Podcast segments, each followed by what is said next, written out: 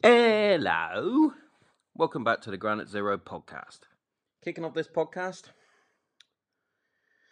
always brought to you by Kent CBD. Now, go to www.kentcbd.org to get yourself some top quality CBD products. As you know, CBD helps with all manner of different things.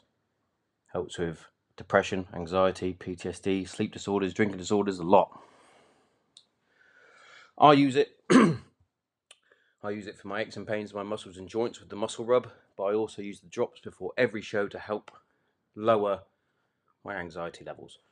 So, make sure you do it and get yourself 10% off while you're there. Put in the promo code Granite Zero at checkout for 10% off. You are welcome. Now, this episode is a great one. I am joined by serving member of the British Army, part of 16 Air Assault. Not only that, he's a madhead. He runs ultra marathons, 100 mile plus runs, and just a overall top guy. So without further ado, welcome to the Granite Zero podcast, Mick Hill. Check it out.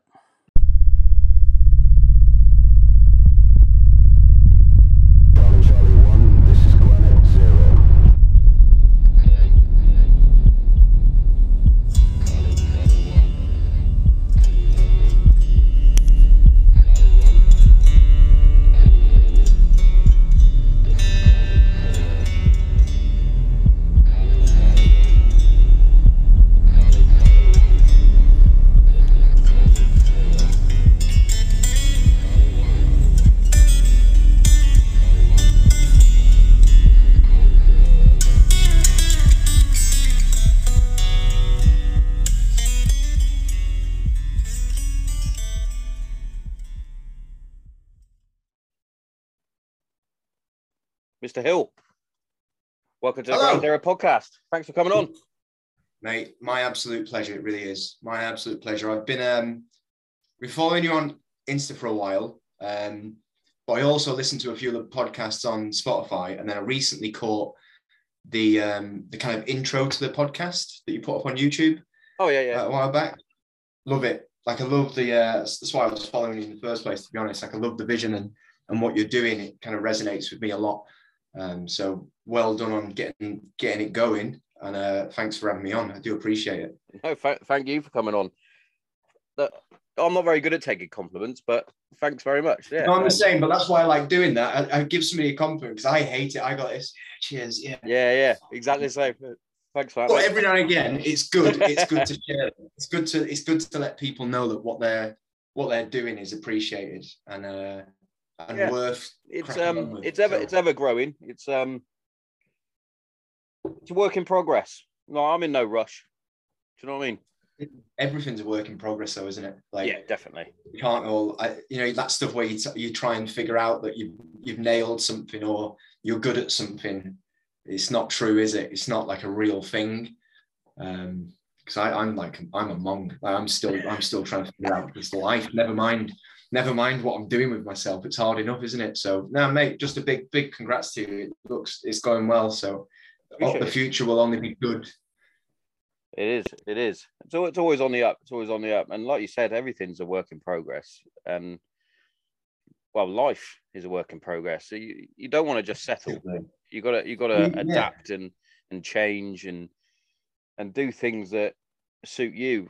We'll, we'll take as as we're both big huge advocates for mental health, and I think it's mental health men's mental health awareness week or Mhm. month or I don't yeah it's, it's that time of year again yeah well, it should be every day, in my opinion. But that's that's my that's that's my thoughts on it. But if you if you take that for an example, like I, I used to struggle quite a lot, like, and it's it's no secret. Like everybody knows now, the podcast has been out for long enough, and uh, I took to learning and changing and observing and trying to sponge off as many like-minded people as I could, but also people that are far more intelligent than me that understand how the brain works and things like that. Because I was, I was still, I was using antidepressants, which isn't uh, which isn't a problem. If people out there are using them, fucking feel free. You know what I mean? If it helps you, it helps you. But for me, What it it's me- for, you know, yeah. it's like I said uh, when I first stopped stopped taking them. I, I didn't like feeling numb. I liked I liked the feeling of being sad. I liked the feeling of being happy. But when I was on these little white tablets to get me through the day, I was I was numb. I was just I wasn't I wasn't Sean. I wasn't Tomo. I wasn't fucking anyone. And it's literally, hard when you're literally that as yeah. well. It fucking completely took out the libido as well. I literally wasn't fucking anyone. I was fair enough. Like fair enough. I think I think the science behind all that stuff is good. I think like we we develop these medicines and we develop these ways to look after ourselves, but I do think I do believe that there's more that we can do for ourselves before definitely. we have to go down those routes. And I think sometimes it's really easy to be put on something before you have maybe fully exhausted everything that's available to you. I agree on that. Um, yeah, and and it kind of is where I think that's where your lifestyle, the, the the things you do to for yourself, not for anybody else, like the things that you do, the things that you work on every day. Going back to that point about things not being perfect and not being like all over it. We don't do that a lot for ourselves, do we? You know, kind of the same people who you you you put yourself on the back burner a lot of the time Oh yeah, to make everything else for everybody else good. And then you forget about yourself. And then you don't want to be that guy who's being selfish and just doing what you want to do. But sometimes you got to. yeah. That's a that's right. a, a huge thing with with people that suffer, especially with depression, because it's about you, and it does Mm. take you into dark holes. You because it is about you. You you feel selfish talking about it, I did anyway. I which is which I is see that. why which Yeah. is why the massive. Yeah, I'm okay. Yeah, I'm, I'm fine. Thanks. Cheers. I'm, not. I'm in. I'm in shit. I'm in shit state. Do you know what I mean? Yeah, and I think that's when you saw this in that uh, intro video. I think when you go down that path of saying you're all right, looking after everybody else, you, you're already going quite far down the hole, and Yeah. that's where you go. You're probably past the stage where you should be asking questions like, "Am I am I healthy in general? Am I drinking enough water? Am I doing something? Have I got a hobby? Am I doing exercise? All these different things that give you positive mental health experiences, good things, Yeah. you sometimes forget about them because you're doing other things for other people. And before you know it, you're deep down the hole and you need dragging out. And sometimes there's, it's not just your mate who can drag you out, you have to go further. But I think we've got a lot, there's a lot before that that we can exploit Oh, and that's you know your friends your family and, and that's what i see in the military as as it's become it's not even like something to talk about anymore it's just mental health is what we do now Yeah. yeah. whereas many, you know a long time ago uh, when we were kind of young in the army it wasn't a thing like No, no. it wasn't a thing it's like 100% wasn't a thing and it slowly started to we started to have conversations about what's up with him? What is, what's up with him? Why is he being weird? You didn't even know what it was. You're just like he's fucked up. And you don't know why. Nobody knew why it was. Like he's fucked up. Yeah. now it's good we just talk about it. It's not even a thing anymore. It's just part of what we do.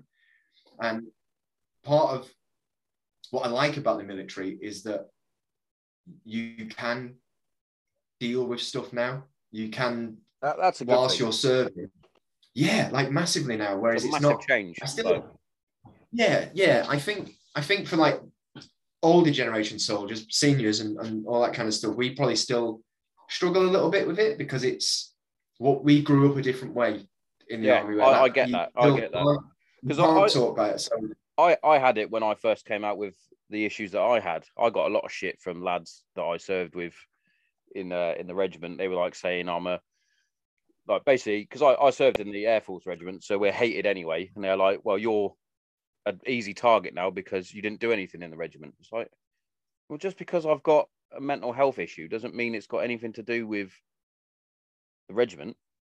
So anything, no, it's, it's But it's mad because I had lads that I served with, the like old school lads. Well, I say old school, 2008 they would have started. So not that old school, but still in terms of today, Hmm. done a bit. Um, they're all saying this, and then you get the the senior like officers, you might say, were sending me fucking emails saying, Tomo, what you're doing is fucking fantastic. Yeah, we need yeah. more of this in the regiment so that people can understand it more. And it's like one Yeah. hand I'm getting this praise, the other hand I'm getting fucking digged out by absolute turbo cunts. I just I know I do think we're moving in the right direction with it, but it I still think that it's not always you- you've got to look after yourself still. So even if you're military and you've got this quite robust system now where you can put your hand up and go, Fuck it, I ain't gonna talk to someone because I don't know what's going on. I don't know what it is. I'm not a doctor, so I don't know. Who do I go and talk to? And we, like me, for example, I, I look after blokes. I'm, I'm part of the chain of command. I'll go, come here. I'll go and have a brew. That's kind of like the first thing we do. And you figure things out. But there's things that we can look at in ourselves and, and be a bit more honest with ourselves and and do things that will perhaps stop us having to go down that route of medication and seeing doctors. And I think people, because it's such a widely talked about thing now, you forget about the little things that you can do to look after Oh, yourself. definitely. Definitely. And you know, there's there's one thing that I've noticed. There's um what's his fucking name? Dr. Alex that's on Love Island. Or was Okay. on Love Island. He's uh he's the, the, the new mental health ambassador for fucking what I know, the UK, you might say. And he does the thing where you take the picture of your pill and you put it on Instagram to try and Oh, normalize, to try and Yeah, normalize yeah, people yeah, taking pills. yeah, yeah. And I'm, yeah, yeah. I'm all for that, sure, because obviously a lot of people feel there's a, still a stigma behind it. Oh, you're Mhm. fucking popping pills to make sure you're all right. But are you also in turn doing the little things as well? The support groups, the, the chats, the brew Yeah. mornings, the fucking exercise fucking plans. Even if you're going for a fucking I, I, I chat quite often with um a charity called Tidy Butt, which is a Welsh charity back Nice. fucking west. They they're um very close with Mason Jones and Jack Shaw and Mhm. uh, Reese Thomas, the the Blue Tick Brigade, you might want to say, and they they help they help build build it. And um, I, I've been chatting to them, and they do um the cold water mornings and things like that. They go out in the valleys Yeah, and yeah, find fucking lakes and have that shock treatment and have a chat afterwards, and then walk home afterwards. It's like they're the things that you need to start with, not 100%. because I remember when I first went on them, and I, I, I, to be fair, I was probably at that point where I needed to do something other than talk, because I wasn't Yeah. really talking. I was still had that wall up. Mrs. Exactly like- what I mean. Exactly. Mrs. that, was yeah. like, right, sort it out. So I phoned the doctors up, um, and they called me in. And when this is what annoyed me a little bit was I took. They give you a bit of paper and they say, and it's got all these different things on it, like do you lose your temper quick, etc. etc. How do you on a scale of one to ten, how sad are you on a and Mhm. silly little questions? It's like, hang on a minute. I could put anything there yeah, I and you would give me and you would give me a prescription for Sertraline or whatever it is. Yeah. I was like, there's got to be a bit more to it than that.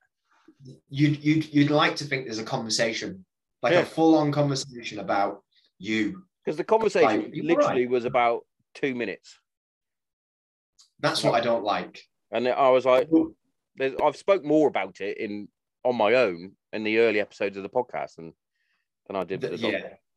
Well, we we I noticed this with soldiers um, back when the fir- when we first first went into lockdown. My initial kind of worry was, oh, what are the blokes doing? Like, Yeah. and, and I'm not talking about Idle mind. are they but- like, like what are they doing? Um, but it wasn't just the lads; it was like my my friends, my family, and but military people. We're very regimented, and we have a, a schedule basically. Especially as a as a young bloke or lady, you usually get told where to go and what to do. You Yeah. literally get told. There's a piece of paper that tells you what to do every single day, and that then becomes what you do. You know, you've been in the army, say a couple of years. Like, well, we, I've just got to stay at home. What are they going to do? And we we started a, a little Facebook group um, called COVID Runner, and the idea of COVID Runner was to do virtual PT. Um, this is an army thing. This is everyone. This is my friend, my friends, my family, and we basically we made a Facebook group, and we I used to go out on a Saturday and do COVID Runner PT, and it'd be a Zoom call. It was mental. I used to run around with our phones. Oh, mate, yeah, you're. We used to have about, we, we used to have tons of people. Yeah, mate, honestly, tons of people. So I'm trying to scroll from, a, I've got all these different squares on my phone of all these different people out running at the same time. And these people aren't runners. They're just like people. But it, it was, I recognized that, that we needed to just keep on top of things before people went down the rabbit hole of being sat at home going, this is, this is shit. What, what am I doing with my life? Yeah. and COVID Runner got massive, like hundreds of people on it, and it, it was so beneficial. Like for me as well, it gave me something to look forward to, gave me something to organize, and it made made sure I could catch up with all my mates who I wasn't allowed to see anymore. Yeah. And I think it was massive for me, and I know a lot of people benefited from it. And that's what I was talking about with the little things, like taking the time out for yourself to do something you enjoy, and have a brew with your mates. You know, it, at Yeah. that time it was virtual, so we couldn't have a brew with our mates. We couldn't do any of those things, but you can still do things to like help you out. You can still do things, and I'm not, you know, just getting outside whilst we could. Massive, you know, if you're not doing it, you're missing out. And Definitely. it's it's unhealthy to not just Yeah. people That, forget about. that was a a massive thing thing. with with COVID itself. Like we can look back on it now and see the mistakes that the government made and, and whatnot, Yeah. and how the lock, the lockdowns didn't really work. It's made people worse, if anything, me- mentally um, and physically, because people weren't. You couldn't go to the gym, even though it was beneficial to go to the gym and be healthy. Um, But that's why I was pushing to people to go outside because you're allowed to go outside for your physical exercise. Mm. So I was trying to get people to go outside. And if you just tell people online, why don't you go for a run? Why don't you go for a walk? Why don't you take your dog out? People like, whatever, mate. But because we put like a scheduled session where people were saying, yeah, I'm going to join into this call, it made people get off off their arse. It was like, oh, I'm going to go though because because they're doing it. So if they're doing it, I'm yeah. going to do it. And before you know it, like I said, I'm I'm trying to run through the woods and I'm looking at my phone the whole time and I'm falling over. It's raining, but it was brilliant and it and it gave people that little jump to get out. And I think that for me is like the first kind of steps into looking after yourself. If you think you're you're you're suffering or you've got something going on, you can feel that something's not quite right. Go and do something. You know, go go and do some exercise. Go and take your dog for a walk. Go for a walk on your own.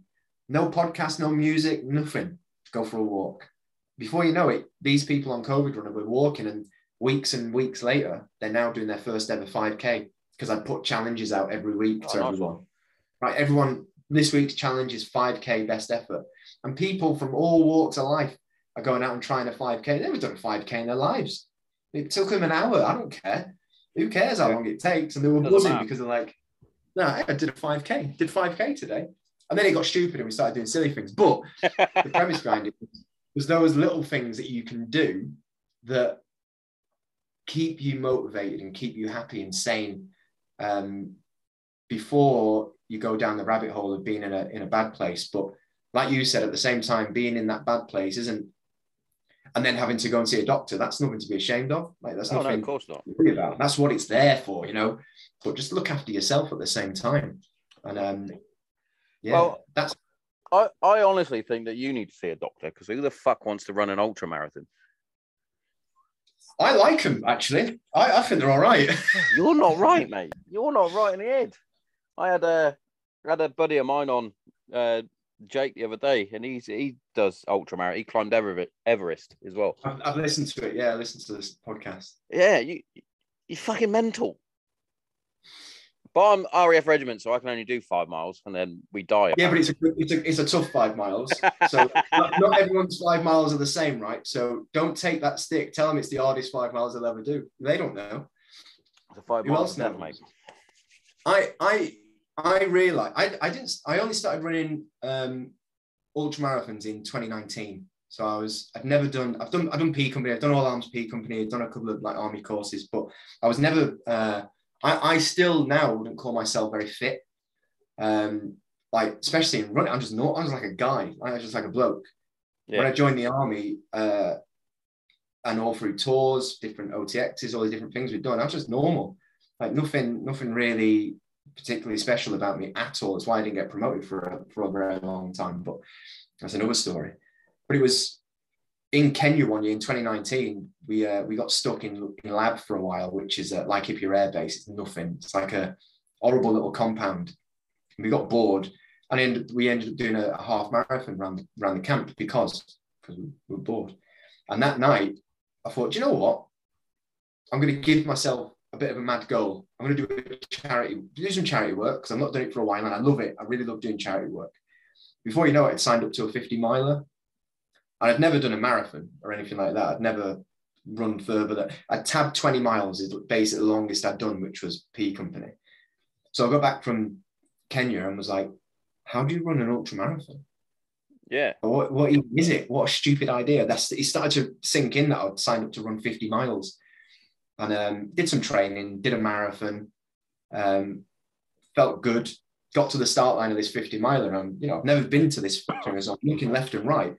And there's old people, fat people, skinny people, males, females, people with no legs. There's every walk of life. And I'm like, I'm, I'm gonna smash all these people. I'm smash all these people. I'm like, I'm like fit, I've got a fucking maroon lid. I'm gonna smash Yeah, look, how hard as fuck I am. Watch what happens to you lot. I got trashed. Like all these people at the start line are like, like I said, everything. Fat people, old people. And I'm like, look, I'm see you later. And off I go. I'm running this 50 miler, cruising. Did the first marathon. So it's 50 miles. So 26 first marathon. I did it like pretty quick. I did it in like less than four hours. And cruise, I feel amazing. Then it hit me. This thing that happens in the ultra marathon, the wall, the pain cave, the destroyer, the wheels came off, everything went wrong, and it took me a long time. And as I'm suffering through these sections, here comes the fat guy. All right, mate. Here comes the guy with one leg. All right, mate. Here comes the, the Oh. chick. Like, and I thought, what's happened here? I don't understand. I don't understand Yeah. it's different. It's different. And I learned now. I mean, I've done I, without like sounding like a knob. I don't know how many I've done anymore. You're, you're probably talking since 2019. I've probably done. Uh, it's a lot. It's like double figures at least. Yeah. Uh, so double figures. Um, and I got better at it because I learned the reason that these weirdos do this thing called an ultra marathon. These absolute psychopaths is because of that moment that I was talking about, the pain cave. That that bit that it doesn't matter who you are, it doesn't matter if you're, you're you know, you, you've done your five mile of death, you've done people, you're a command. I don't care who you are. I don't care who you are. It gets you. It gets you and it spits you out back, and you're just a mess. It doesn't matter who you are. And the important bit that I found with ultramarathon is once you get there, because you'll get there, what do you do now? And once once you get through the pain cave, which you'll probably hit multiple times, depending on the race, once you get out of it, it's the best feeling in the world. It's it's it's just one of those feelings that it's the same as jumping out of a plane. It's the same as flying across a wadi in a WMIK. You know, it's all that stuff that just hairs on end, prickly, and all that kind of stuff. It's addictive. It's so addictive because like I said, once you get into that pain cave, you are kind of stripped bare and there's no one around you. Nobody else can get you through the pain cave.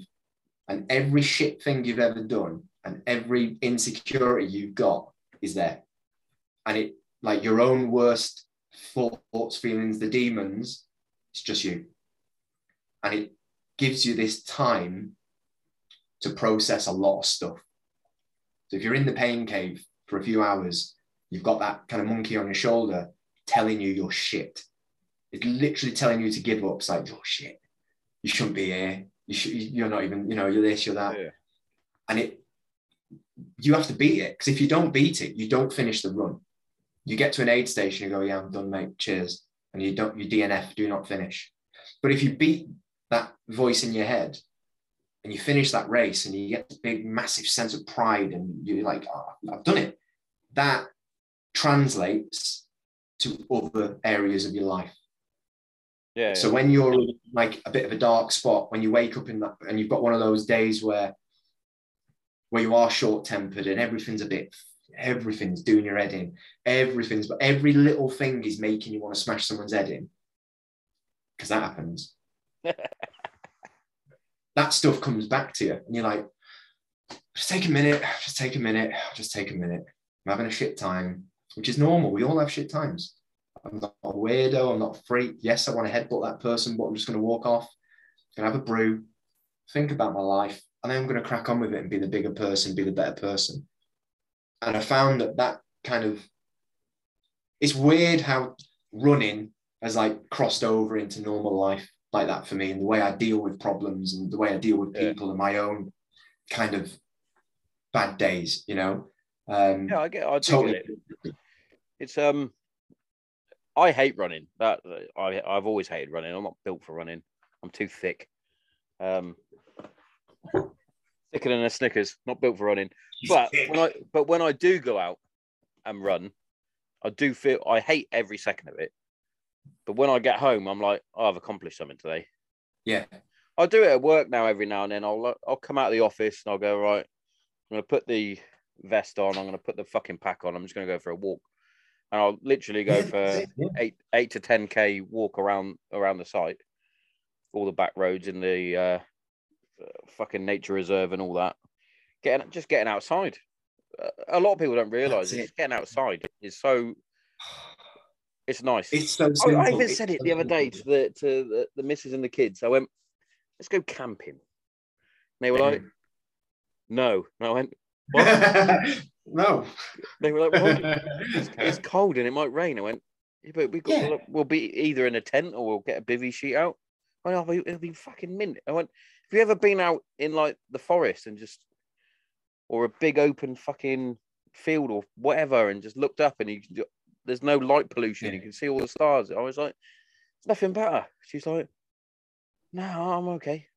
this is what I mean about those simple things. And I'm not saying, you know, I'm talking obviously about my experience with running ultra marathons, but I'm not saying people have to go and run an ultra marathon to get the benefit of physical fitness and being outside. No, I- I'm talking about, like you said, just giving yourself a goal, giving you like like you were talking about there, you stick stick your day sack on and go, oh, I'm just going to go out for an hour. No one, no, no one cares how fast you do, you or how far you go. Couldn't give, I couldn't give a shit. No one cares. yeah, but yeah, exactly. But also, It's about you. not professional, so it doesn't matter. doesn't matter. Like, I think people get t- like hung up on the idea of, oh, if I have to go for a run, I have to like run really hard and fast because Strava and Instagram are going to laugh at me if I don't do X or Y. Yeah, exactly. Ignore it. Turn it off. Don't go out. Don't go over watch. Don't put. Turn your phone off, and go and do it for you. And before you know it, if you go out and do a bit of walk, jog, you know, run, walk, I don't care. You might find that you enjoy it because you've not put some extra pressure on yourself. We're not going out to add pressure. We want to take it off. So don't don't make out don't make up this big thing that you've got to do. You know, you look at what you Google, worst thing, Google, what is a good 10K time? yeah Yes, gives I a shit what a good can't, can't pretend? I haven't done that before. But not everyone's done it. I did it. Because when I was getting ready for that first ultra, I was like, what's a good time to run 50 miles? Oh, this this time. Did it come back? Shut up, dickhead. Who wants to run 50 miles? Yeah, I just like next, next, next. But everyone does it. And it's like, no, take the pre- you're going outside and doing something physical to take that pressure and take that stress away Yeah. from whatever's bothering you. Don't put extra stuff on there. That's mad. That's the opposite. And that's why people tend to hate running because they'll go out and run as hard as they can for 10 whole minutes and pile in. takes 10 minutes and you're done. You're like, Oh, this, yeah. I'm never doing this again. I'm never doing this again. Nah, I walk. I mean, people still get freaked out now. If I'm talking about my training runs leading up to an ultra, I go off time. So I'll go on a Saturday, for example, I'll run for four hours. And that's that's a loose thing I'm saying there because I actually run the whole four hours. No, I no, take okay. snacks. I take snacks. I'm not stupid. I'm not running for four hours. What a stupid idea. So I'm going to go out and run real steady and walk up every hill. I'm have lunch at a nice place out of my pack. I'm going to sit, like you were saying, in a big open field or at the beach or in the woods. I'm going to have a brew. And then I'm going to run the other two hours back home. And I feel good. You know, I feel all that weight is gone. So don't Yeah, yeah. don't like. You don't need to be pressured into. it's into crazy, isn't it? Because it, it, we live in that life of Instagram and Facebook Mm. and things like that, and you and you see the people like, well, we'll take SAS who dares wins for example. You see Ant Middleton and fucking Foxy and Ollie and them lot. They're all fucking beefcakes that run for days. They don't fucking run for days. Fuck They, off. none of them, none of them are running. They're they're not look running. at the look at the size on the cunts. They They're not running running. They're, they're doing cardio in the gym, which means they go in the treadmill and go oh, for 10 minutes, then go back to biceps, which I've got no problem with. Good for Oh them. no, got to you got to have the gun show. But the point is, go go and enjoy stuff. And I get this a question a lot, and, and I think you said it to to the it was Jake. Is it Jake, the guy you were Yeah, yeah. Everest guy? Yeah. yeah, is the why. Like, why do all these stupid things? And it, it everyone's slightly different in what their kind of extreme is and what Yeah. their level of stupid is. So annoyingly, my level of stupid is now quite high, but that doesn't mean everybody else's level of stupid needs to be that high. So it could Yeah. just be, you know, it, it could just be your your level of stupid is a half marathon. His level of stupid is his first ever 5k. That person's level of stupid is a 100 mile race. It doesn't Yeah. matter what it is. Pardon me.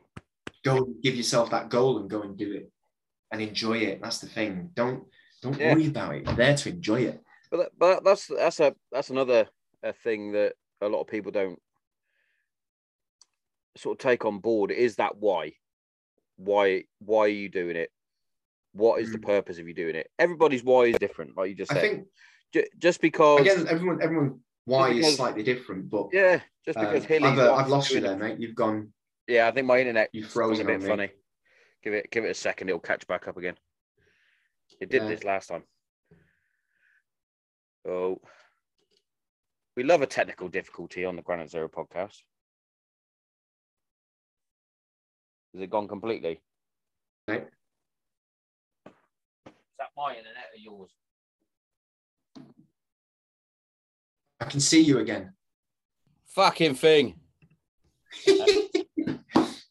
Um, all the fucking time. I wonder if that will now reset the timer because we're on 40 mine minutes. still sa- mine still says seven minutes. Ah, that's right. That's cool. I'll send you another Um, link in a minute and then we'll can continue. But yeah, what I was saying was everybody's why is different. You don't have to go, right, Hilly's off doing 100 miles. I got to do that. No, you haven't.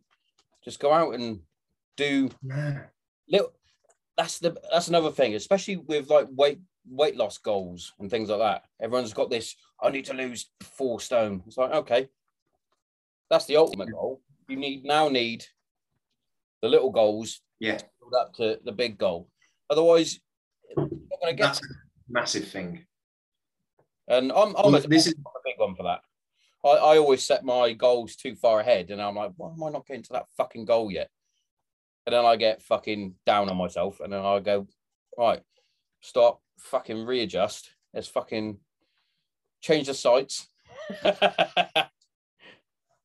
this is this is again this is again where I, I'll, I'll draw parallels from when I'm so when I'm doing an ultra like for example if I run 100 miles my goal my big goal is to run 100 miles. Well done. But guess what? My actual I just each mile I just take it a mile at a time. It's not like I'm constantly thinking about the next 24 hours. I'm not because I'm going to be there all day. Don't worry about it yeah. so like, just take it in turns. Like, if you're on a race where it's got checkpoints, if you know each checkpoint is 10K, just live in that 10K and get that 10K. Do everything you're supposed to do in that 10K. And that translates then to everything else you're supposed to do. If my if my goal is to join the army, that's my big, big umbrella. There it is. I'm going to join the army. All right, slow down. All the way back down here. What's what's the first step that I've got to do? I've got to go to the recruitment office. I've got to do assessment center. All right, so what have I got to do at this assessment center? I've got to do this, got to do that, got to do that. Boom. There's your goal. Live in that moment because Yeah. that's what you've got to get right. Don't worry about what what's going to happen when you go to basic training and if your if your sergeant's going to be horrible or not don't worry about it he is going to be horrible don't worry about it He is Live in that moment. We're in a woke culture, so just complain to True. us. you, can, you give him a red card and go get out.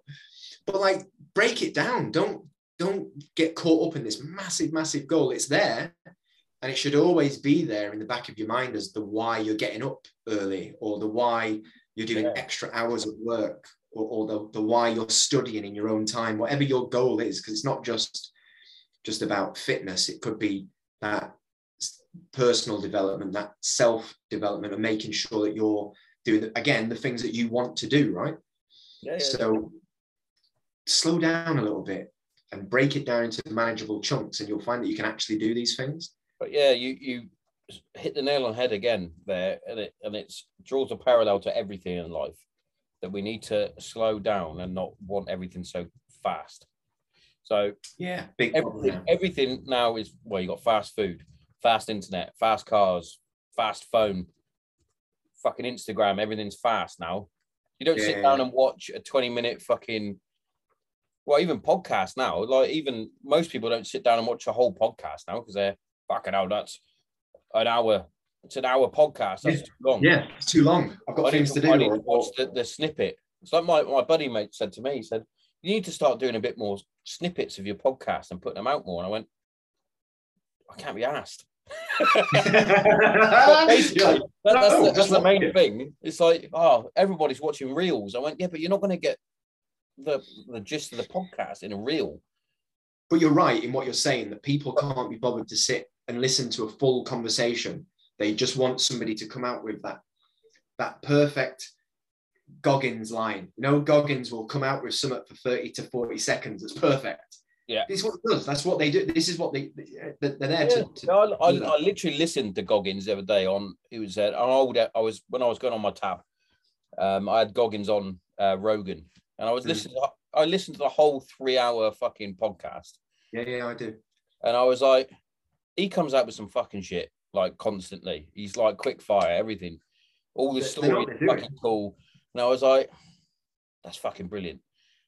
But also like if I wasn't going on this tab I would be like I'm not listening to three hours of Joe Rogan correct which to be fair, I normally have him on in the background in my office, but But I'm the same. I listen to I listen to podcasts on my long runs um, because it keeps me from getting a bit too overexcited and like if I put thrash metal music on in my Well, ears, I'm like, yeah, you put music on and you get fucking yeah, uh Kasabian or something, and it's like, oh, doom, doom, I'm doom, off. doom, doom, doom, and you're like, fucking yes.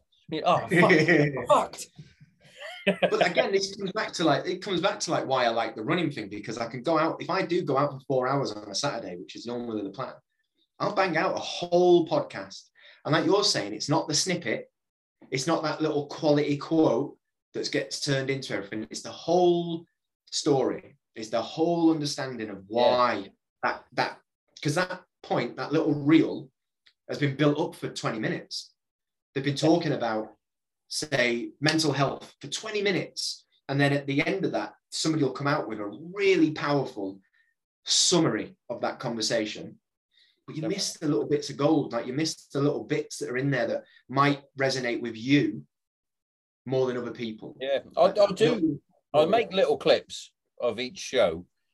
I'll do one from the audio, and then I'll do one from the the video.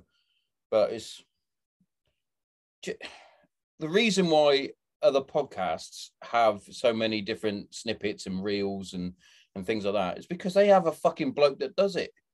yeah they've got the editor I've got a full time job and fucking two kids to. I don't have a producer that's going right. I'll sort that out. You go and chill out and have another beer. Hey, well, that's that's it now. That's the next step, isn't it? You need a producer in the shedio with his with his, a whole suite of editing software. Oh, originally, originally it was my brother, but my brother, he has got a fucking uh, an annoying job. He's a chef, so he's constantly at work, but he knows all the technical side better than I'm. I'm fucking techno mong me. I, but I used to send it over to him and say, "Can you sort this out?" But then I'll be waiting for the episode to come back to me to put out, yeah, yeah, yeah, yeah. and then I found Zoom, and Zoom fucking edits it all for you. Yeah. So unless somebody makes a huge error in the show, I don't have to edit anything. Put it out. there have been. But you sat there. Yeah, you sat there listening to going, don't say that. No, yeah, no. I had Let's one. change the subject. Let's change the subject. Quick. with, uh, with my missus' cousin came in because I, I like doing shows where it's just two fucking blokes having a conversation about anything. Yeah, yeah, the fucking yeah. conversation go anywhere, and we were talking about aliens, and he came out with this line, and I went, "You fucking idiot!" and I was like, "Why have you said that?" I went, "I've said silly things about trans and fucking." Oh. And we're back. I didn't realize it literally just bins you. You're like, just, It you're does. done. Get out. Get out. But yeah, I've I've said mm-hmm. some silly things before where I thought I might get cancelled with this. But yeah, the thing that he said, I was like, oh god, Yeah, I mean, that, that needs editing. I just, yeah, I mean, that's the weird thing about, I guess, about podcasts when you get, when you get relaxed and you get quite loose, and it's not. Let's do the other thing with these big podcasts. They're people got to remember that they're often paid. They're often promoting. They're they're not always there just for a, for a laugh. You see that with Rogan when he gets smashed off his face with his mates, Yeah. versus when he's doing a podcast with someone who's bringing a book out. Very Yeah. different, like completely different podcasts. Yes. And I think, you know, he's he's never going to get in trouble really because he's, he's Rogan, but it, it can be easy to just forget that this is mm. something that you're putting out for other people to to appreciate. Because again, somebody might listen to any any podcast anywhere and go, "What he's just said was mental, but I liked it." Like Yes. that works. for me. I don't know who he is. That guy's an idiot. But what he's just said works for me. But then you can ruin it all by going, blah blah. say yeah yeah, yeah saying something so i get I, again though that's a, a, a shout out to you for putting yourself out there and when you're talking about really personal stuff like mental health you can you can portray yourself you're you're, you're basically putting yourself out there Oh yeah, yeah, I did, and uh, I have been I have been a target, and since since being a target, I've also had people come up and apologise to me as well to say, look, Hmm. sorry that I did this at the start. I didn't understand. Yeah. I was like, all right, now you do. Well done. but that's the and that's the whole point of doing it because it's that it's that it's giving people information Yeah. you know it's giving people real real life information because again we're not we're, we're normal right? We're just blokes. And normal blokes aren't the same. We all have different things We're all fucking different, mate. We're all Yeah. different. So some people cope with things differently. Some people talk about their feelings. Some people don't. We're all different. You can piss people off just by saying hey i don't mind talking about things. And it, it triggers people straight away anyway. Yeah, and like just That's one of the say what you things that- say. I like to try and I, I've tried to vary my guests as much as I can at the minute, um, because I found that I was either going towards like fighters or Yeah. military military guys because Yeah. well I like both. Hmm. Do you know what I mean? Yeah. Um, uh, I find it easier to talk about that stuff, and I was like, and then when I started getting out there and getting musicians on and comedians and and well, just fucking Joe Bloggs down the road, whoever, I would find that I'd get more anxious about those conversations because I don't know where that conversation's going. When I'm Yeah, talking yeah, to yeah, my squaddy mates, I sort of know where they're where that's going. When I have fucking Mason Jones on, I know we're going to be talking about fighting, about what he's doing and things like that. And yeah, so but it's good because you're you're opening yourself up to because remember you're again go back to the very beginning of this this chat do things for yourself as well Yeah.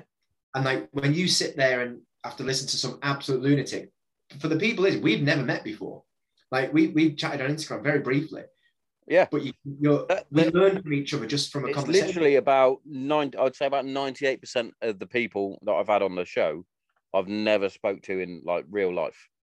and it's nice isn't it it's nice to do that because you Yeah, you you bounce off whether, whether you agree or disagree with each other you're opening yourself up to somebody's way of thinking I've I've only ever had one bad interview, and that's been buried. I think you listening to the show, you probably know that I've spoke about that a couple of times. yeah i've seen it yeah. But yeah, that's buried. That's gone. That's I That's was, I was, I was, I was waiting for that and it's this one.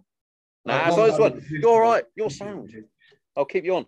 But um, he, yeah, it's just he was that was just a strange one. Like, I'll, I'll send you a message to- for who it was later. But um, yeah, that, like if you can't sit and have a conversation with someone, like you, if you didn't, if you don't want to be there, then just say. Do you know what I mean? Yeah, yeah. It's um, it's a strange thing, but just it's about again. It's just about being selfish, though, looking after yourself. If you Exactly. if you don't want to put with somebody's bullshit, don't do it. Um, which isn't isn't like the, the to do thing. You're supposed to be super open and stuff, which I get. We've talked about it, but at the same time, do stuff for yourself. And if I don't want to put up with somebody's bullshit, I'm not going to be a knob about it. I'm just going to go. Listen, I've got to go. See you later. Yeah. I'm going to get on with my life somewhere. I'm not going to kick off. I'm offended. i'm um, good. Good. I like that. I like that. What what made you want to join the army? Do you know we'll what? Get into, we'll get into that bit now. Why not? Yeah, I mean, it's a funny one. I always wanted to be. Um, uh, You wanted to be in the Air Force Regiment?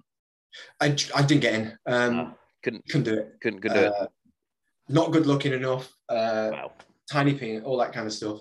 Um, Did, no, I did not want to stay in hotels, so I didn't feel like it. Um, shoot your own nobody, body armor. Uh, yeah. Apart from my, uh, apart from my granddad, who was obviously in the war, nobody in my family was in the army. Like no, nobody. There was no links to it. It was a random. uh, In the last year of school, pretty much, I was I was pretty much dead set on being a teacher. Um, that's what I wanted to do. And then one day, not long after, um, well, basically, probably you know 9/11 is was a trigger um, where you see we're, we're like in the UK. You're proper sheltered from a lot of stuff. Like your lifespan. I was I grew up in a little northern shithole, little lovely place, uh, and it was normal. It was just like really normal. You know, you had you, there's nothing going on.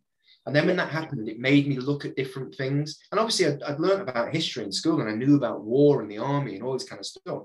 But I never thought about it. Do you know what I mean? I was never like, oh, that's me. I wasn't that guy who was when he, he was in cadets and all that kind of stuff. And I just one day I said to my mum, I said, I think I'm going to join the army. Went, you what? Like, yeah, yeah, I I'm to join the army. And before you know it, I'm in a careers office. I'm 16 years old and I'm in the army. That quick. It was it was GCSEs, army, I'm gone. See you later. That was 19, yeah, 19 years ago. Um, You know. I, and to this day, I can't answer the question of why. And I and the more I, I thought about it quite a The more you think about it, the more it goes. I'm not going to tell you why. I know. I, I genuinely think I genuinely think it was it was 9-11 stuff. I think like, subconsciously. I don't think it I didn't have this mad moment where I was like, time to go. like like a lot of Americans did. A lot of the Americans went, "We're going." Yeah, yeah, yeah. yeah. Which- it wasn't it It wasn't brought like the that. nation together. I'll give them that, Yeah, definitely. even if they did do it themselves. Well, Mm. See, you've done it now. That's it. Cut.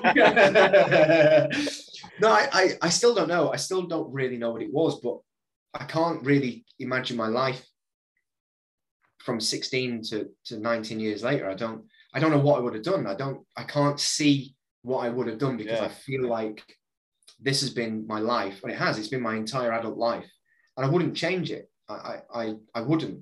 You know, I made loads of mistakes, and I was I was pretty shit when I first joined. I was really bad. I didn't I, I didn't get promoted to Lance Jack for over like seven years. I was like a Tom for seven years. Not, not I wasn't even like a bad boy. I wasn't always in trouble. I was you're a grey man. it was just shit. Yeah, I didn't do anything. I was just, not very fit, not not very motivated. I didn't know what I was doing. And then it all, the army thing really started to tick in, and I started to get it about eight years in. It's probably eight years into the army where I started being good is a strong word, but doing stuff. I was actually I got it, and I knew what I was doing, and I was good at my jobs, and I was developing leadership skills and management. I was in charge of stuff, and boom, it was that first rank for me. The first rank that I got solidified. I was going to stay in, and I was going to push pretty hard and, and work hard. And I, I- again, I wouldn't, I wouldn't change it. I maybe would have got promoted quicker if I could change that because money, but Yeah, wasn't meant to be. Fair enough. Like it's amazing how the career sort of take. I was always supposed to be a lifer. I was always going to be a lifer, Hmm. Um, and then getting married and having my firstborn, I was like, no, I I need to not be here. I need to be Yeah. doing. I need to be family man. Um, Well, it's it's it's so intense where we are as well with uh, with the brigade that we're in. It's the, the like, Of obviously all this high readiness stuff, yeah, which means not only are we constantly kind of doing stuff, but we're always. I've been on like readiness forever, like my whole Yeah, yeah. time in the army, kind of ready to go, and it, and it's intense. It's just constant because our our kind of um, for those non-military people, uh, the, the military have to do annual fitness standards and training standards. Very, very basic stuff, but it's every year you do this and you do that and you do this. Next to that is all the mad exercises that you've got to do to be competent at your job. 16 Brigade is double. So, like, just your standard fitness test, we do it twice rather than just once. Well, it makes sense. It, it does, but it, it lends itself to this kind of madness that this place is. Yeah. And when you've been in it for such a long time, it's it's a bit mad. It's, it's a really difficult place to be with a family. Uh, I don't have kids. A choice me and my missus made a very long time ago. We don't have kids. I, I can see how it's such It was life is Um, hard. like when I when I was even even when I first met her, I I went on we went to Iraq in 09, which is when I, we were a, a young couple then you might say. And even then that was that was hard. And then Mm. Got engaged, then got married. Well, got engaged, had our firstborn, and then got married. And like in between that, we did Kandahar, and then I went to Bastion. I was like, this. I, I came back from Bastion, and my fucking my eldest didn't even know who I was. She was like, Yeah. who's, this, who's this bloke? But um, it, it was just too hard, and uh, I, I I had to do it. But previous previous to that, I got I was always sort of pushed down a bit, which was annoying. I was um I was semi decent at my job. Um, I, w- I wouldn't say I was outstanding. I wouldn't say I was shit. I was sort of in the middle. When it came to comms, though, I was I was shit hot at comms. I got Hmm. I ended up on HQ doing fucking radios and all that. Um, yeah, I was the flight signaler for Kandahar and uh, I think I was in ba- Basra, but I'm not sure. But I always wanted to then go that step further. I wanted to be TAC P. I wanted to be a forward air controller. Every time I put in for it, no, we need you on the squadron to do this. because you're doing it. Yeah, And it's like, no, I want I want to further my career. I, I actually wanted to go to 16 Air Assault. I wanted to do that. I wanted to be part of the brigade as a forward air controller, and then maybe branch out, fucking SFSG, maybe etc. That was my Yeah. goal. And every time I wanted to do it, I got pushed back. I was like, fuck this. And then I literally got to that point where it was, nah, fuck this. Fat Mrs. getting pissed off because I'm coming home. I'm not progressing. I came off my fucking Lance Jack course because I got glass ankles. Well, this oh. is it. It, it. It's hard, isn't it? Because it what what people don't realize about military service is it's not it's not just the tours. Like tours, tours are the best things we ever do. Like Yeah. hands down, like the best things you'll ever do. Hands What- down, the best times of my life was was away. Yeah, I mean, forever. It'll be with me forever and ever. But what what the average person doesn't understand is what, what comes before and after. Yeah. If you're going to deploy somewhere, you are not at home for a very long time before you deploy. Like you are busy. yeah. It's literally busy. brief times, isn't it? It's like okay, you've got maybe the odd weekend here or there, or you may get a, blo- a bit of block leave, maybe a week. But Yeah. it's constantly you're doing ranges, you're doing live firing, you're going on exercise, you're doing pre-deployment. And, and the thing that's hard to accept for families is that it's necessary. Yes, But you're not you're not doing it because you don't want to go home. You're not doing it because some some some knobhead make obviously some knobhead's making you. definitely. But there's a reason, like especially if you're going on tour, you need to soak in everything. You know, you need to do every bit of PDT you can find. But it just makes you busy, and I, I see why that's really hard for people. And I think the reason being in the army so long now for me has been the way it is, is because we. You know, I mean, we've been married a long time. Don't ask me how long, because she'll fill me in if she watches this podcast, and I say I don't know, long time. Um, but it, we made that decision, and we when we first met, she knew that that's what I did, and and it's been like that ever since. And it's by no means easy. Um, but again, that's all the way back to the beginning of the chat. Looking after yourself, and then the, and the people that are around you is hard when you're in the military because you're you're often career driven. Yes. Yeah. The military has a reporting system that allows you to progress, and you can progress if you're good, essentially. And if you do the things that you need to do to promote, you will promote and you'll move. But if you hold back and don't want to do those things because of external pressure from home and all that kind of stuff, that's when it Yeah, starts yeah. becoming hard. And then you have to make a decision of wh- where do I want to be in in Exactly. you know five years? Do I want to be a Tom on a gun line somewhere, or do I want to be at home? And it's hard. I get it. It's so yeah. it's hard. And again, though, for me, I'll you know I've got a few years left before I do the opposite now and go. Oh, I need a job. It, I, that- I, I've, that's a difficult transition, especially for someone who's served as long as you.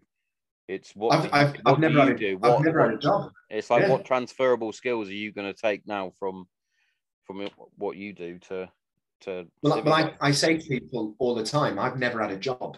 Like I, I literally came out My old man was the same.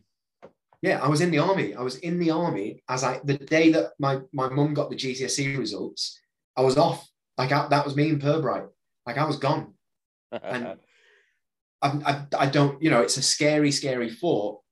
Um, changing what we've been doing for so long. Definitely. I, I say to my old man now, he hasn't really had a, a proper job. he's like, It's mad, isn't it? It's, it's like, what do you crazy. So my old man did 22 years in the uh, Air Force as a jump instructor. He then came out of that and went into the prison service, and then he came out of the prison service after 20 years. So he did 22 in the in the Air Force, 20 years in the prison service, Yeah, and now he does. Uh, he's on the circuit doing RST. So he literally sits in a house all the time. It's like you haven't had a proper job. I'm not having it. You don't. You've never had nine to five. What's wrong with you? Wait, it's because, I think no, that's a lie. He did he when he first, before he got his job with uh, prison service, he did uh he did try and sell insurance for a bit and he couldn't do it. So Yeah. Well, we, I do. On I'm part of a, a little team on the side for um, a company called B Military Fit, which is um is it's owned by Bear Grylls now, which funnily enough, but they are have a contract with Capita in the army, and it's trying to get is people. that, um, yeah, BMF. so it's or whatever it is. BMF, yeah, Yes. BMF, and it's I'm I'm dealing with people that are. It's mad because in my own personal life, I'm thinking about the end. Like I'm I'm now trying to switch fire to what's going to benefit me and my family, my dogs, when I leave the army. That's what what what I've got to concentrate on that now. But at the same time, I've got these people who are, you know, age ranging from 16 up to a couple of in the in the 30s. And I'm trying to get them on that first step, which is Yeah, like the yeah. assessment center and army fitness standards.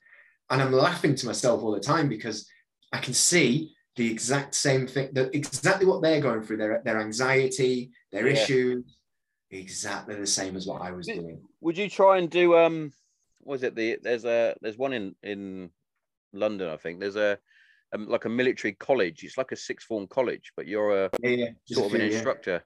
Uh, a buddy of mine that I serve with, he's he's doing really well there. Mm. He was he was on the elite two squadron. Um, fake Paras. Um, oh, that's gonna that's gonna cause some fucking rip, ripples. That is fake Wait, for your- wait for your comment section. Oh, no, I'm not, How I'm dare not you saying say that? anything. We are a maroon machine. I'm You're not saying anything. I'm just going. I'm just. We'll, again, cut, cut. You've done it twice now. Twice No, in this article. I'm allowed to. You, I'm you're allowed allowed. But No, it's it's funny. It's funny watching that we have the same anxieties, and you know, for people who are, and this isn't just an army thing. Go back to what we were talking about before about doing things for you, and and and even with like you were talking about there, with getting out of the military, is a massive step. So what you're what we're actually talking about is change and challenge. So whenever you've got to make a big decision, a big life decision that's going to challenge you and it's going to change everything about you, sometimes they're the best things you can ever do.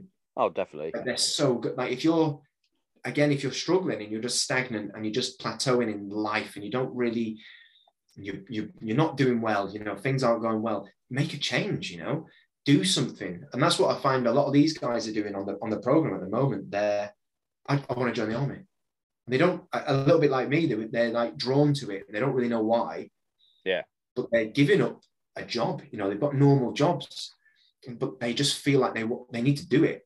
And, I, and props to these people because I just I just I just turned up after school one day. Yeah. One day I'm at- in school, one day I'm like a recruit in Pirbright. Whereas when you you make a big change like that, I think it's really Yeah. scary. Yeah, definitely. And there's a there's a few people out there. I'm I'm one included. It's um a legacy thing as well. Like I I come my my granddad was in the air force. My dad was in the air force, and it was like, well, Yeah. my brother can't because he's severely asthmatic. He can barely breathe. It's like, well, it's gonna have to be me then, isn't it? I'm gonna have to do it. I'm gonna have to do it. And it was, but I had it in my head at, at a young age. I remember even going into the careers office um, at, at college.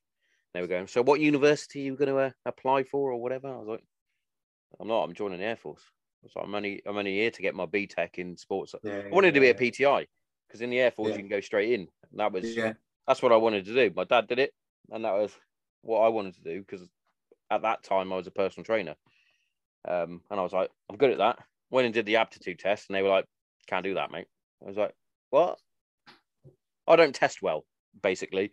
So I went into this aptitude test. I looked at it, and I was like, "What the fuck? What is this? What is, what is this? Fuck up." But I was, I remember sitting there. I remember being in the AFCO, and I went, "But I've got higher qualifications than than your PTI. than your PTIs. And they were like, that doesn't matter. I was like, what?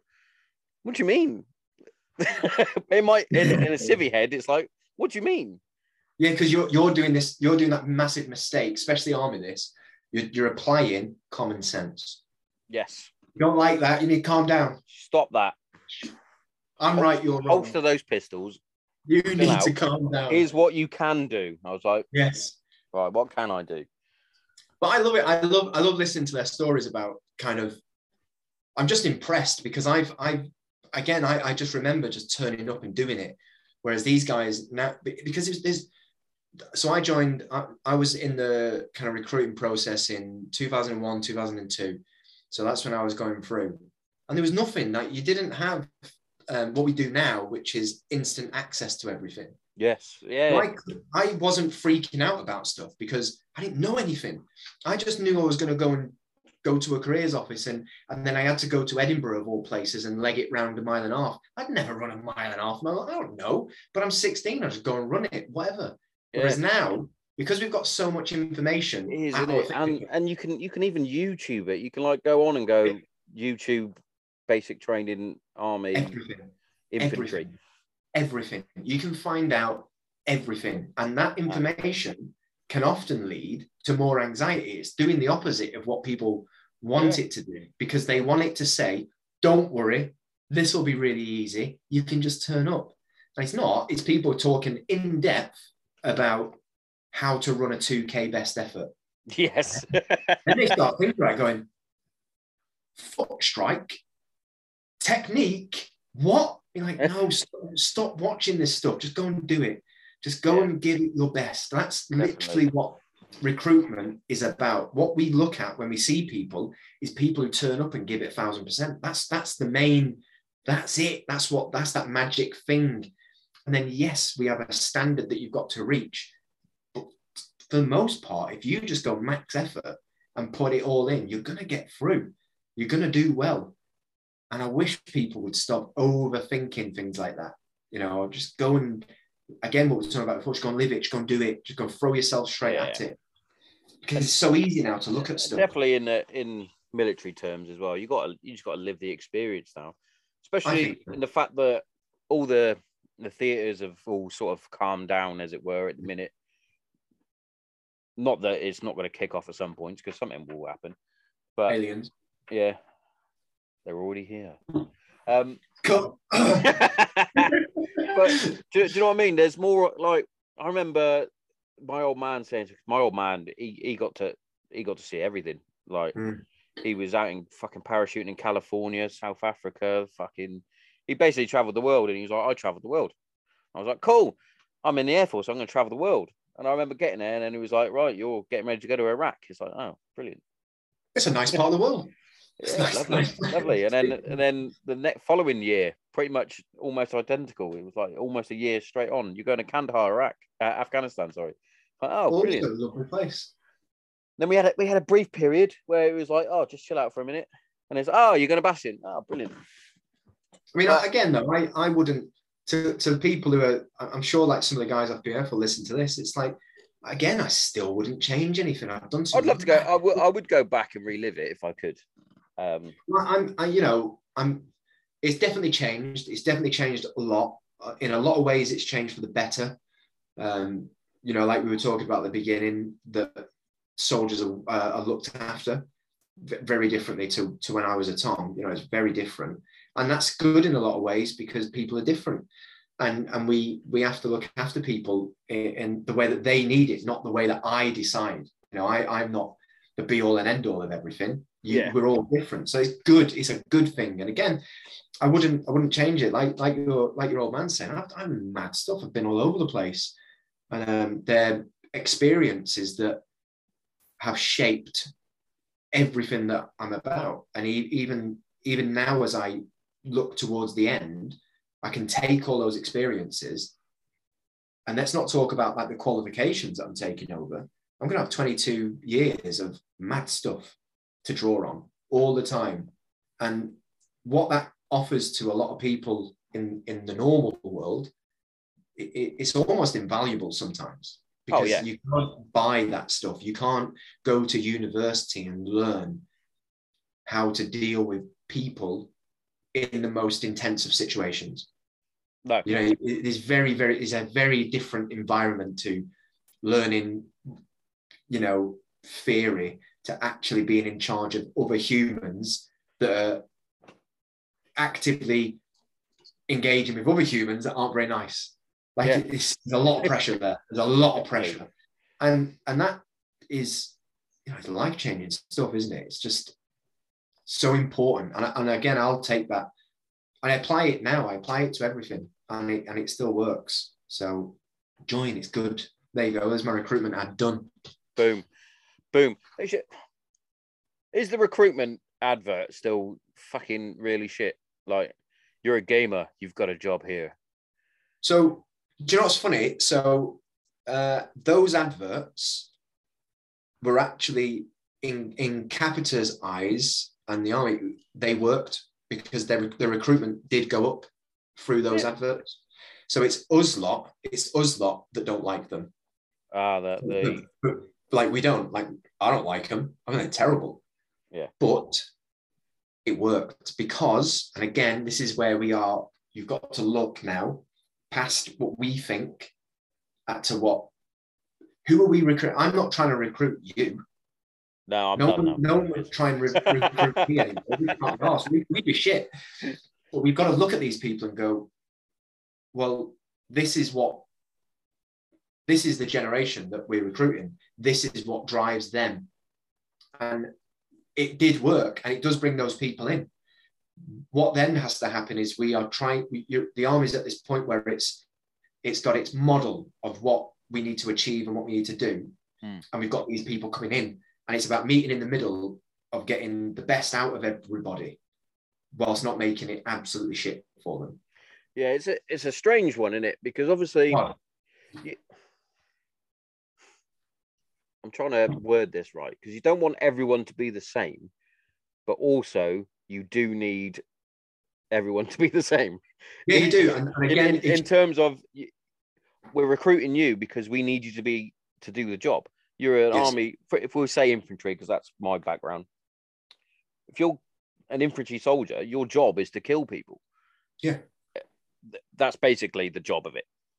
Whether you There do you it go. or not is not. So trying to recruit someone in that's not that minded and then trying to mold them. well, again, I I'm go back guessing is, to there, is there a big turnaround with people coming in and going out or leaving it's basic training? So, yeah, so it's different. It's different to. Um, I think you'll the the stats would show that people are joining for different amounts of time. Yeah. Um, whereas I'd say the average person who joined up when I did was a lifer. So ev- it was uncommon to have people who didn't sign up for forever, basically.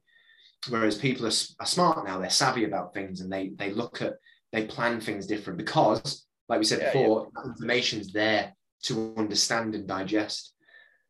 I think I think what's interesting is is exactly what you've just said, where when you join the army, whatever your cap badge is, oh, not just the army to be fair, like whatever you join to serve, it is just that we are here to serve, and the mission of the military. And again, let's let's go with big goals and then little things. The army's mission, the UK's mission, and then your individual cap badge and unit's mission. They're all linked. Yeah, yeah. So let's go back to Gunner Gunner Bloggs. This guy who's just joined. Well, let's use me as an example because you're talking about molding people. It took me seven years. Yeah. Like I, I got in the army and it took me seven years. And in that seven years, I've been on tour. Like I, I did Herrick Four, which and Herrick Four was like the Wild West. You fucking And- sweat. It was crazy. I'm sweating. But like it was it was crazy. And it still took me a long time to develop into what the army deemed as the right person. So Yeah, I think we have to be, I think we just have to adjust what we think. So as, as a person who sees brand new people come to a unit, it's going to take time. Some people are in it straight away, like that guy, yes. Like they, they're all over it. Some people, like me, take time. And that hasn't changed. It's just the way we now have to not mold, but I'm trying to think of the word, is progress these people and develop. Yeah, I get that. It's not about, it's not so much about locking people in a cage and shouting at them anymore. It's getting them on, a, on the right path to where they should be. Because we as the military have got, uh, you know, the standard, this is where you'll be. And we just have to get them there. And some people take longer. And that's okay. You know, that's okay because we're all different again. Um, some people would disagree with me. Some people would be, you know, it's it's hard. It's just hard. It- it's hard to get. We're, we're to living really hard times though at the minute, and it's it's kind of kind of makes you think like with with people now looking. Well, I'm going to try the army for a bit, and then I'm going to come out and I'm going to go and do this job, etc., etc. I want that little bit of life experience. It's it's almost as though it's like, shall we bring back national service so Mm. that kids come in, do that chunk. If they want to stay and be a lifer, then you sign on. If not, cheers for your time. Yeah. There you go. It's, it's an interesting concept because I know a lot of people talk about, and they they they straight away, and I've already done it on the on the chat today, is talk about generation. Well, my generation was this, and Yeah. this generation is this. So I think because my generation were all nails, I think this generation should get a kick up the arse and go national service, and they'll stop being little shits. So I understand that point of view. I do Because this but I'm also I'm also looking at it from a professional point of view with what I do for a living, and I'm going, I don't want people who've been made to come and Yeah, I, work. I also yeah, I do get that Yeah, side of it. this is- this is the two- something. yeah, Like, for example, is- we'll take my brother for example. If my brother ever got made to do anything, he digs his heels in and becomes a complete cunt. For example, me and my dad support Man United. My brother supports Arsenal, and it it all came down to a, a game when they we were kids. My dad was like, "You're supporting Man United in this game," and my brother looked at the TV and it was Man United Arsenal, and he went, "No, I'm going to support Arsenal," because my dad said you're doing that. So he's one of those, and you would get a load of kids that the vape And- brigade that you see out, out of school. rocking Yeah, and- and again- and- annoying. Why do they vape so much? I'm a bit confused about vaping, but I don't smoke either. I've never smoked. no, I don't smoke. I, I I'll have a, the occasional cigar on a special occasion. Um, We've, we've all I've never been. I've never been. A, I've never been a smoker. I've never been a vapor. And I literally pick my my girls up from school, and the secondary school are coming out, and they all get out of school and they pull out these fucking vape sticks. And start, it. it's like, what are you doing? Why are you Mad. doing that? It's like I Mad. remember being at school and the cool kids smoked Yeah, or or did a bit of weed, sure. But even then, they weren't like just fucking blazing up constantly. it And cracks me up because I, I don't get it. I mean, I just I am just not. You look like a cunt, though, don't you? like, why are you doing? Just have a fag at this point. But, uh, not kids. Kids, listen. If you're watching, don't go out and have fags. They're not allowed, they're not allowed to watch. You've got to be 18. Good little bastards. nah, it's interesting, is it? And it, again, you talk about that that you're when you when you were in school, it was this way. When I was in school, it was this way. When he was in school, and she was in school. And now the guys are this way. And instead of what we do, which is start to kick off about and say, let's throw everybody in national service, get them thrashed, make them understand what it's like to have a hard life. Uh, I get that, and I think about it all the time when you've got like I'll make a mistake of watching like a police program and some little chavvy bastard will spit on a policeman. And I'm like, Oh, this is why I'm not a policeman. That's why I'm not a policeman. 'cause I'd eat face. I'd literally kill I get it at work, mate. I, I do. We. I'm a site security manager now, so um, we have to deal with youths regularly, and it's like you go and talk to them and say, "This is private land. Can you please move?" And they're like, "Who the fuck are you?" Like, yeah, yeah. ah, I, I remember once I took my camera off when I was an officer. when I was an officer, not a manager, took my camera off, and I was basically I, I had a little word with him. and, and I get it, and I get it that these people are the way they are now. Now that doesn't mean that something like uh, service wouldn't be a bad thing because you see some of the best soldiers I've ever known are absolute maniac spastics. Like if they weren't in the army, Yeah.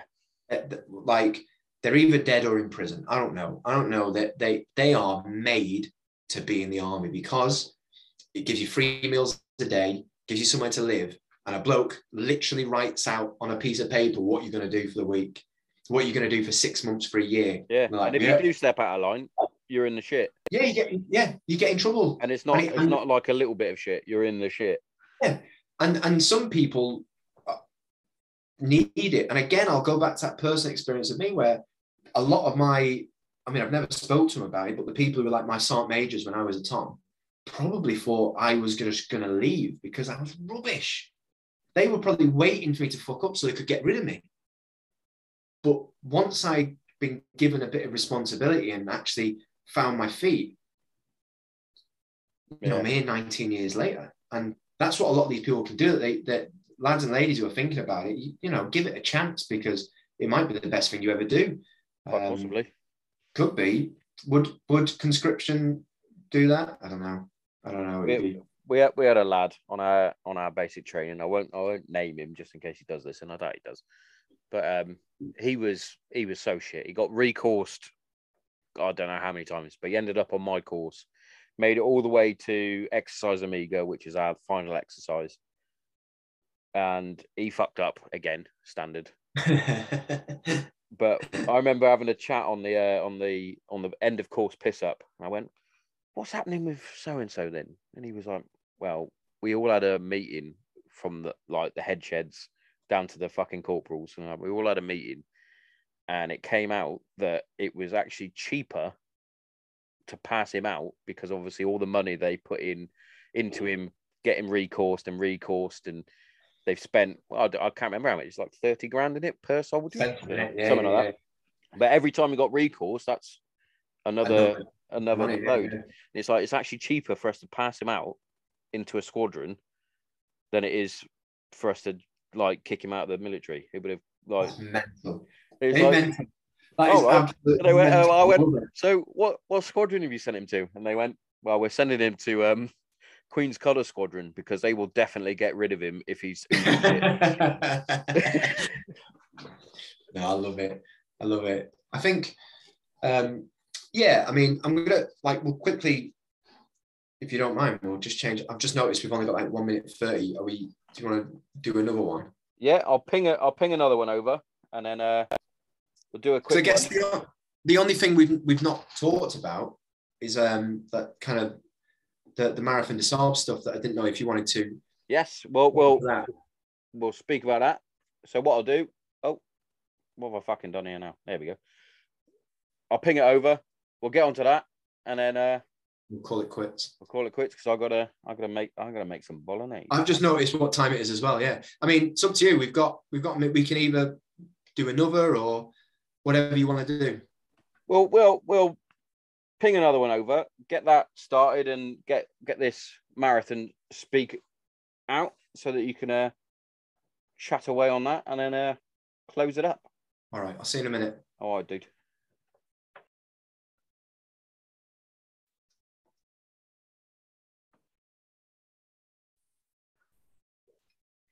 Testing, testing. Absolute pro at this now.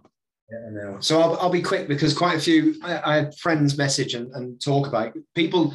People are, are loving this chat about that race in particular, um, and why I, I just wanted to link it to the stuff that we've been talking about Yeah, yeah. throughout the chat because again, whatever your whatever your challenge is or whatever your kind of comfort zone is, I think getting out of it and and literally smashing it to pieces in some cases is the best thing you can ever do. Um, and having goals and, and a why it is super important. And my why for most of the dumb stuff that I've done has been charity work. Uh, 90% of it has been for m- mental health charities, military charities as well. Um, whether it's things like we did, we raised tons of money to keep a zoo open, or, or and during lockdown we raised over 11 grand for a zoo, or doing back-to-back marathons for uh, suicide prevention. You know, there's all these different things, and the common thing theme through it is give yourself a, a reason why. Uh, Yeah, yeah. That runs parallel to your goal. And when I did got into the marathon des Sables, the marathon des Sables is uh, 250k across the Sahara Desert. Uh, it's basically seven days of running, and you carry all your food and equipment for the whole seven days. So you don't get a resupply of anything. The only thing you'll get is bottles of water at the checkpoints, and you sleep on the floor under a little tarp that isn't there by the time you get back because the sandstorms have knocked it down. Um, and it is commonly known as um, the world's toughest foot race. And I found it to be one of the most, it was massive for me. But, the- you know, I had this goal of raising money for a charity, but secretly it was, and, and a lot of people don't admit this, but when they do charity work, it's quite selfish. You, Yeah. you do charity work because A, yes, I want to raise loads of money for a charity, but B, I'm doing stuff and I want to add that energy to it because Yeah. do it. That's what people forget about. And I go back to the beginning, do things for you. And um, when, when I was talking to sponsors about kind of getting out to the MDS, one of the main things I talked about was trying to recapture feeling from all the way back in, say, Herrick 4, where I was living in shit on rationed water. And for, for like upwards of 20 hours a day, you were massively in the shit. Yeah. But the other side of it is the bits that other people who aren't military and, and haven't been on tour don't understand is the bits in between all the being in the shit is that camaraderie of sitting in the fob or sitting in the PB with nothing, no phone, no internet, no food, just with your mates, these these people that you'll never ever forget, and, and having. There's nothing better than sitting around Hexy TV, is there? There's literally nothing better. Yeah, just chatting shit. Yeah. And what the Marathon Sables does is it gives you these stages where you've got to run for the day and then you get back to the bivouac and you've got a little tent and you don't really know the people that you're going to be in a tent with. You have eight people starting this tiny tent and you the tent's it's not a tent, it's literally a tarp. Um, and it's so small that you're all touching. So when you sleep, you're you're touching each other. And for like you were talking about taking the, the wife and kids camping, they're not into that. No, no. So if you're like a normal person and you've now got to sleep in a DOS bag touching someone, they freak out. Like it's it's not normal. You've got shit in a bag. There's no toilets. You just have a poo bag. Like for your dogs, you just poo in it. There's no there's no there's no nice food. There's no, no one looks after you. It's just you. And it massively struck that chord for me of what I had on those early tours of being just bare bones. And I loved it. I loved every minute of it. And it it hammered home that thing that I've been trying to push to people, which is get out of that comfort zone and do something that you you are genuinely scared of being able to do. And I know that's in levels for different people, but I was genuine. I genuinely thought I did. I there was not. It wasn't 100 percent that I'd be able to finish the marathon sub. 100 percent. No way. Uh, it was definitely in the air. Whereas I do an ultra marathon now. I'm, pro- I'm pretty much going to finish it. Whether I, Yeah. I'm not going to, I'm going to finish it. Whereas the MDS, you know, you're talking 40 degree heat, 18 hours of running on some days across awful terrain. You're going to pile in. Everyone is, and it's what you do afterwards that yeah. finds it. And that that just get out there and try that stuff. And again, that could just be your first ever 5K. It could be the first time you jump on a bike and do some mad downhill mountain biking or something. It doesn't matter. But I know a lot of people are interested in in the why, and I think the charity stuff is super important. We've all, if you're going to put your energy into doing something mad like an ultra marathon, do it for Yeah. charity. Yeah. do it. For, you're already going to do it. there. We've all got an ability to help other people and make money for other people. It's not about you. You're doing it for the, the run is about you, or the event is about you. That's Yeah. your. But at the side of it, you can make a lot of money for people who fucking need money. Um, and people listen, just put yourself out there. You know, have have the balls or or just have the the courage to do something you're not sure you're actually going to be able to com- complete. Definitely. And yeah, it's the old saying, and you got to embrace discomfort. Because once you're once you're comfortable, things get easy, and then you just fucking chill out. It's like uh, Goggins said. Goggins doesn't run because he's a good runner. He runs because he hates it. yeah, yeah. He say he hates running. He's never liked running, but yeah, he runs fucking ultra marathons and He's he's unreal as fucking well. Moab fucking two hundred or whatever it is, and all that. Insane.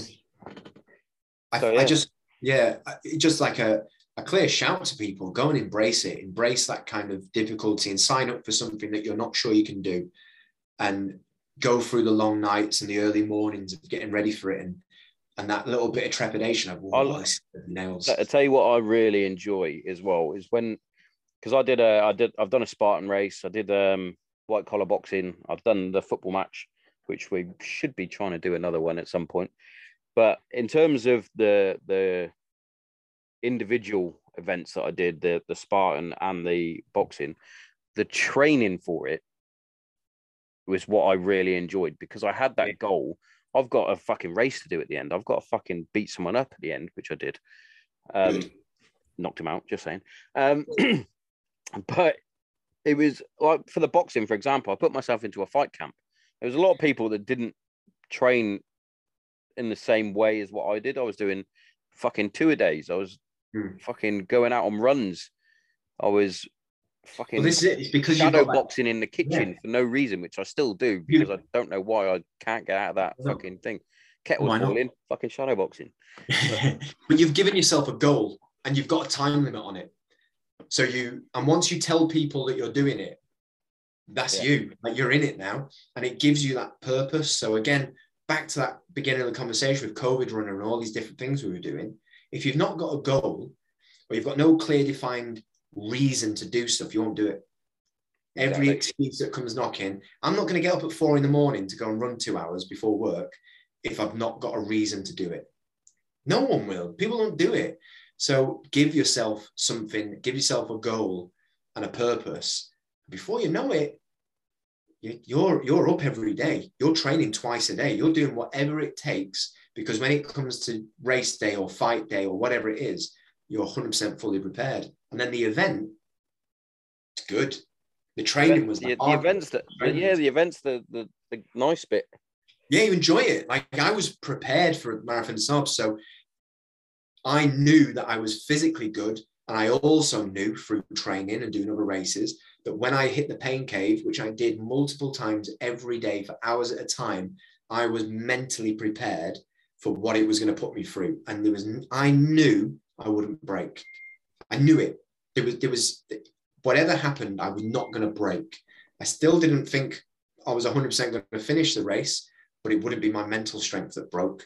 My legs might fall off, but it was I was prepared. And I think put yourself out and do that kind of stuff, and it's massive. It's so good for Yeah, you. Yeah, definitely. Here- Here's a quick one though for you. When you were doing the event, could were you able to like soak in where you were? Because obviously you're in fucking Sahara Desert, which Yeah, is good question. a, an amazing sight on its own. So Obviously, day you're in your you're in so much discomfort. You're running through it. yeah, You yeah. ever stop So and I'm- just go, "This is this is fucking beautiful out here." Yes. So I made I, I made a conscious decision. On day one, I I ran pretty hard. So day one was a short. You don't find out the route, the distances, the elevation, the sand. You don't know anything until you get there. So I got there on a day one. It was quite a short day. I thought, "Do you know what? I'll go at it. I'll run pretty hard. So out of the 1,280 people that started that day, I ran hard and I finished in the top 150. Yeah. And I was like, yeah, I'm fit.